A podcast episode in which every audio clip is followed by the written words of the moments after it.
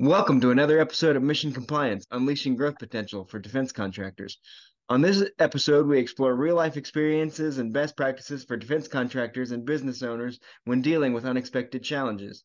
From geopolitical conflicts to natural disasters, we'll uncover how these professionals navigate crisis and mitigate potential disruptions to their operations. Get ready to gain valuable insights and practical strategies for building resilience in the face of adversity.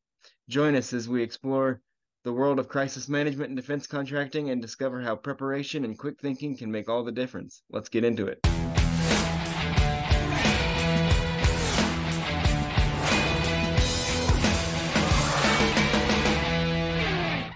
We're joined once again today by Mike Frieder, president of On-Call Compliance Solutions and a CMM, CMMC registered practitioner and CMMC certified professional professional assessor. Thanks for joining us, Mike. Hey, absolutely, Roman. Good to see you. Today's topic has us in crisis mode. What now? That's the question the defense contractors will be asking when things don't go as planned. Let's try to answer that right now. So, how can defense contractors prepare themselves for the unexpected challenges that arise from geopolitical conflicts and shifting global dynamics? That's that's a great question, Roman. Um, you know, I, I think the the the war in Ukraine um, really taught us a lot about being prepared for the unexpected in the private sector and in the defense industrial base. Uh, you know, that is those companies who provide goods and services to the DoD. Um, couple things that I would probably point out, you know, are super critical. Number one is you don't know what the DoD might need. Um, I've watched over the last year and a half, two years, as uh, many companies have come out of the woodwork providing things to the military that you just really wouldn't think of. I mean, food manufacturers with MREs have gone through the roof as we send, you know, food supplies overseas. I've seen rocket fuel manufacturers come out of nowhere. I mean, multiple of them, uh, as the United States tries to catch up with supersonic uh, missiles. Um, you know, we've seen just the overall growth of the defense industry uh, be a truly incredible thing, especially in manufacturing. So I think you know the first thing is to say, you know, listen, if you're if you're in defense, um, you need to have your eyes open. You got to watch trends. You've got to watch what the government is asking for contracts on. Um, I would highly encourage anyone who is you know defense focused to join things like the GSA so that they can have an ability to sell uh, basically out of that catalog system that the government has, both to DoD and non-DoD. And of course, you know, I would be remiss for saying, look, hurry up and get compliant uh, with DFARS and NIST because ultimately, uh, you can't do any of the, you can't take advantage of any of these trends and any of these sales that are happening unless you're compliant. Um, final thought about that is if you look at the way that any country is going to wage war, the first shots are going to be fired as cyber, uh, you know, cyber hacking and breakthroughs and um, attempting to steal information, oftentimes months before any kind of real war will break out. So if you are a small private business, okay, when I say small, I mean I think if you're under 100,000 employees and you have not got a dedicated budget to risk management and a dedicated budget to cybersecurity, um, I would I would really encourage you to reach out and talk to a consultant like us about how cybersecurity and information security is handled at your office and get a grip on it. And further, if it was me, and again, this is just if it was me, um, and frankly, we are in this position.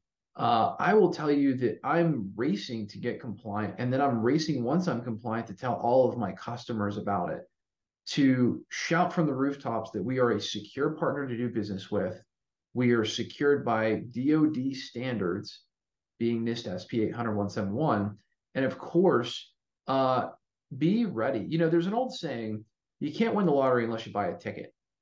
And, you know, this is kind of the same thing. You can't win defense work without being compliant because the first thing they're going to do when they get in there and, and you win that contract is you know they're going to interview you about cybersecurity. A lot of times they're going to want to see your system security plan. Um, again, we hear this from clients all the time. And then I think uh, the final thought is if you're a subcontractor, if you're not even trying to win government work, but let's say you're subcontracting from a government, a defense contractor, believe me, they are going to send you, when you least expect it, a flowed down document that asks you if you're compliant with these things. And if you say no, it is a complete work stoppage. It is a complete no go. They can't use you. And I would just hate for anybody to really be in that position uh, when they didn't have to be, that they've got to lose out on work because they've got to go to the next highest bidder because they were compliant for the work. And that's the reality of what's going on out there right now. There's a lot of companies who have been doing defense work for a long time that are losing millions of dollars because they're answering no on this compliance stuff and they're trying to sort of take a tough stance on it. And I'm watching those contracts flow to newer companies that never won contracts before. Uh, so again, I, I would just highly encourage anyone. Part of being prepared is being secure and managing risk. That's what all of this DFARS, NIST, and CMMC stuff is all about. And uh, you know, again, you just you just don't know. I mean, this war could could honestly escalate into a much much larger conflict. I think that that's probably what will eventually have to happen. I don't think Putin's going to stop. And I don't think that, you know, he's going to be put out of power either. I think that guy's going to stay alive for a while. And I think he's going to just continue the war machine because there's really no negative consequence to him personally. Um, I just, I really don't see that that's the case. And I think that um, he's done a good job of spreading his kind of, you know, view of the world uh, within the spheres of influence he needs to. So I don't see a reason for for this to stop anytime soon, which means eventually there's going to probably be NATO involvement in this whole thing.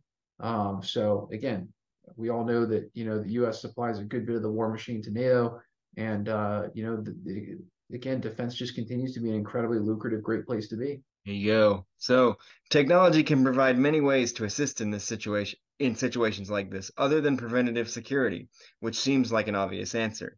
So how how can defense contractors leverage technology and innovation to respond swiftly and effectively during crisis? Great question. So uh, I'll piggyback off the answer that I just gave in terms of having the incident response policies and the incident response plans. You know, the next phase is you know take a good hard look at what technology you have in place right now. Um, here's a here's a great example. If you're a small to mid-sized company and you don't have an IT ticketing system to flow information quickly from team member to team member, or even just hold your single IT guy accountable, get one.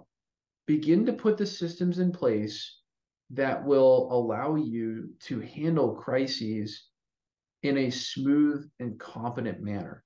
Um, you should not have an IT system that isn't actually monitored, and then that those those alerts generated while they're being monitored don't flow to the right people, and that should be tested on a daily basis, just as part of your normal operations. So, technology is a tremendous help. Number one, in terms of information flow, so accelerating information flow. I was working with a client the other day, and they did not use Slack. They they literally would call um, there's a construction company building things on a military base. They would call their superintendents on the cell phone to communicate things. And I thought to myself, how do you send a set of blueprints from the main office over to the guy in the field at the building? You don't. You can't do it. So what do we do? We said, hey, let's implement Slack, right? Slack has a government solution. Let's implement Slack and show them how they can improve communication dramatically especially when they're working in alternative work sites and work environments. And that's all this company does, right? I mean, they're, you know, they're construction. So um, having improved communication, technology is huge in that. Um, another one is in terms of technology transfer, right? In terms of uh, making sure that you've got information that's flowing from one resource to another, but that it's controlled and safe and it's safe to move that information. You're not going to wind up making an accidental ITAR or CUI violation doing it technology helps us do that. And then finally, ultimately, technology helps any defense business to scale. You know, you can only work so many deals without a proper CRM system in place. And I still find a lot of defense contractors uh, who don't really have proper sales systems in place. So thinking about like Salesforce for government, or thinking about even, you know, I think HubSpot's got a government uh, version now. Um, just leveraging technology in every area of your company to become more efficient, and to ultimately just reach a point where technology aids the business and it's not holding it back. That's another huge thing. So yeah lots and lots of areas where i think technology really becomes key. But then of course with more technology comes the need to secure it better as well. So you know there is that element of it too. You want to run things as simply as you can but you also have to make sure you're not being held back in that regard. So it is a little bit of a it is a little bit of a um you know, a challenge, if you will. It, it is definitely a challenge. Absolutely, a lot of great information to take from that. Uh, but now it's it's everybody's favorite favorite time of the podcast. Uh, and I gotta say, this week's question is a is a doozy. So, we're talking about crisis mode. We're talking about that kind of thing. So, if a if a defense if defense contractors had to handle crisis using only items found in their office kitchen, how would they save the day? Great question. um, well, hopefully they got a fire extinguisher in their kitchen. They put the fire out. That's uh, that's what I would say. Uh, I don't know. You know, it's interesting. I think it depends on the kitchen, right? I mean, I'll tell you what. In uh, in our kitchen, we have a computer, so hey. that's kind of cheating, right? Uh, you know, I think ultimately, you know, at the end of the day, when when a crisis strikes, um, I think that the biggest thing that could really help out in a kitchen would be the people themselves. Um, the the number one mistake, and I've been involved in a lot of crisis management over the years. Um, and matter of fact, actually, it's one of the things that we do in our virtual compliance officer service is we handle the crises for our clients, uh, and we are the liaison, you know, typically to the authorities and the government and things like that. Um, I will tell you the biggest challenge during a crisis is communications when things go wrong, there are a lot of people in the company that have to understand what's going on and provide input to get to a swift resolution. Not all of those people are people who can help actually remediate the issue. Some of them are stakeholders. Um, but either way you cut it, the bottom line is, is that communication is always the key. And I don't know about you and your family, but I can tell you, me and my family, we spend a lot of time in the kitchen and it's probably the central hub of communication. So uh, you know, probably not a perfect answer, but there's a silly answer, and, and the answer is uh, I think that the people ultimately make the difference. That, and I think that the, the other thing that I see that um, I wish I saw more of is I think that CEOs and executives need, and, and again, maybe not in all industries, but in the defense industry, CEOs and executives at the top, they have to understand that their audience in the defense industry cares about security. It's not like, let's just say, the car industry where they care, number one priority is in units sold. You have a reputation and a contractual obligation, a legal obligation to be secure. and so, you know, I, I see this a lot that the CEOs are very, very focused on the bottom line. And believe me, they should be. And they've got a chief operating officer but if you're small enough to the point where you don't have a chief risk officer, a CRO, or some person who is dedicated to managing risk within the organization, then I would highly advise you to bring in someone from the outside. That's what we do in our virtual compliance officer, uh, you know, solution. We provide essentially fractional risk management uh, oversight for the organization. And let me tell you what, it makes one heck of a difference when you've got a complete outsider who is only focused on making sure that there's no net new risks, uh, it's a major difference. It, it, will save your business from going into extinction if something bad goes. So, um, you know, I think, uh, again, I would just really encourage that thought process. I think it's a positive change. And as the world matures, we run better and better every day how to run these companies and make them bigger and things like that. I just think risk management is such a huge thing. Moral of the story: Leave your compliance needs to a company that has a computer in their kitchen. That's right. And and you thought your answer was silly. I'll give you a sillier one. And ways to resolve crisis: a lot of office kitchens have cake, and cake fixes everything. That's right. On that note, that wraps up another great episode of Mission Compliance. We hope our discussion today has provided you with valuable insights, practical strategies, and inspiration to navigate the ever evolving world of defense. We, we'd like to thank Mike for joining us again and talking about defense crisis and cake. Thanks, Mike. Hey, always a pleasure, Roman. but the conversation doesn't end here. We encourage you to continue exploring these topics and connect with us on our social media channels. Share your thoughts, ask questions, and engage with fellow listeners using the hashtag Mission Compliance Podcast. That's us. If you haven't already, don't forget to hit that subscribe button on your favorite podcast platform to be the first to know when new episodes are released.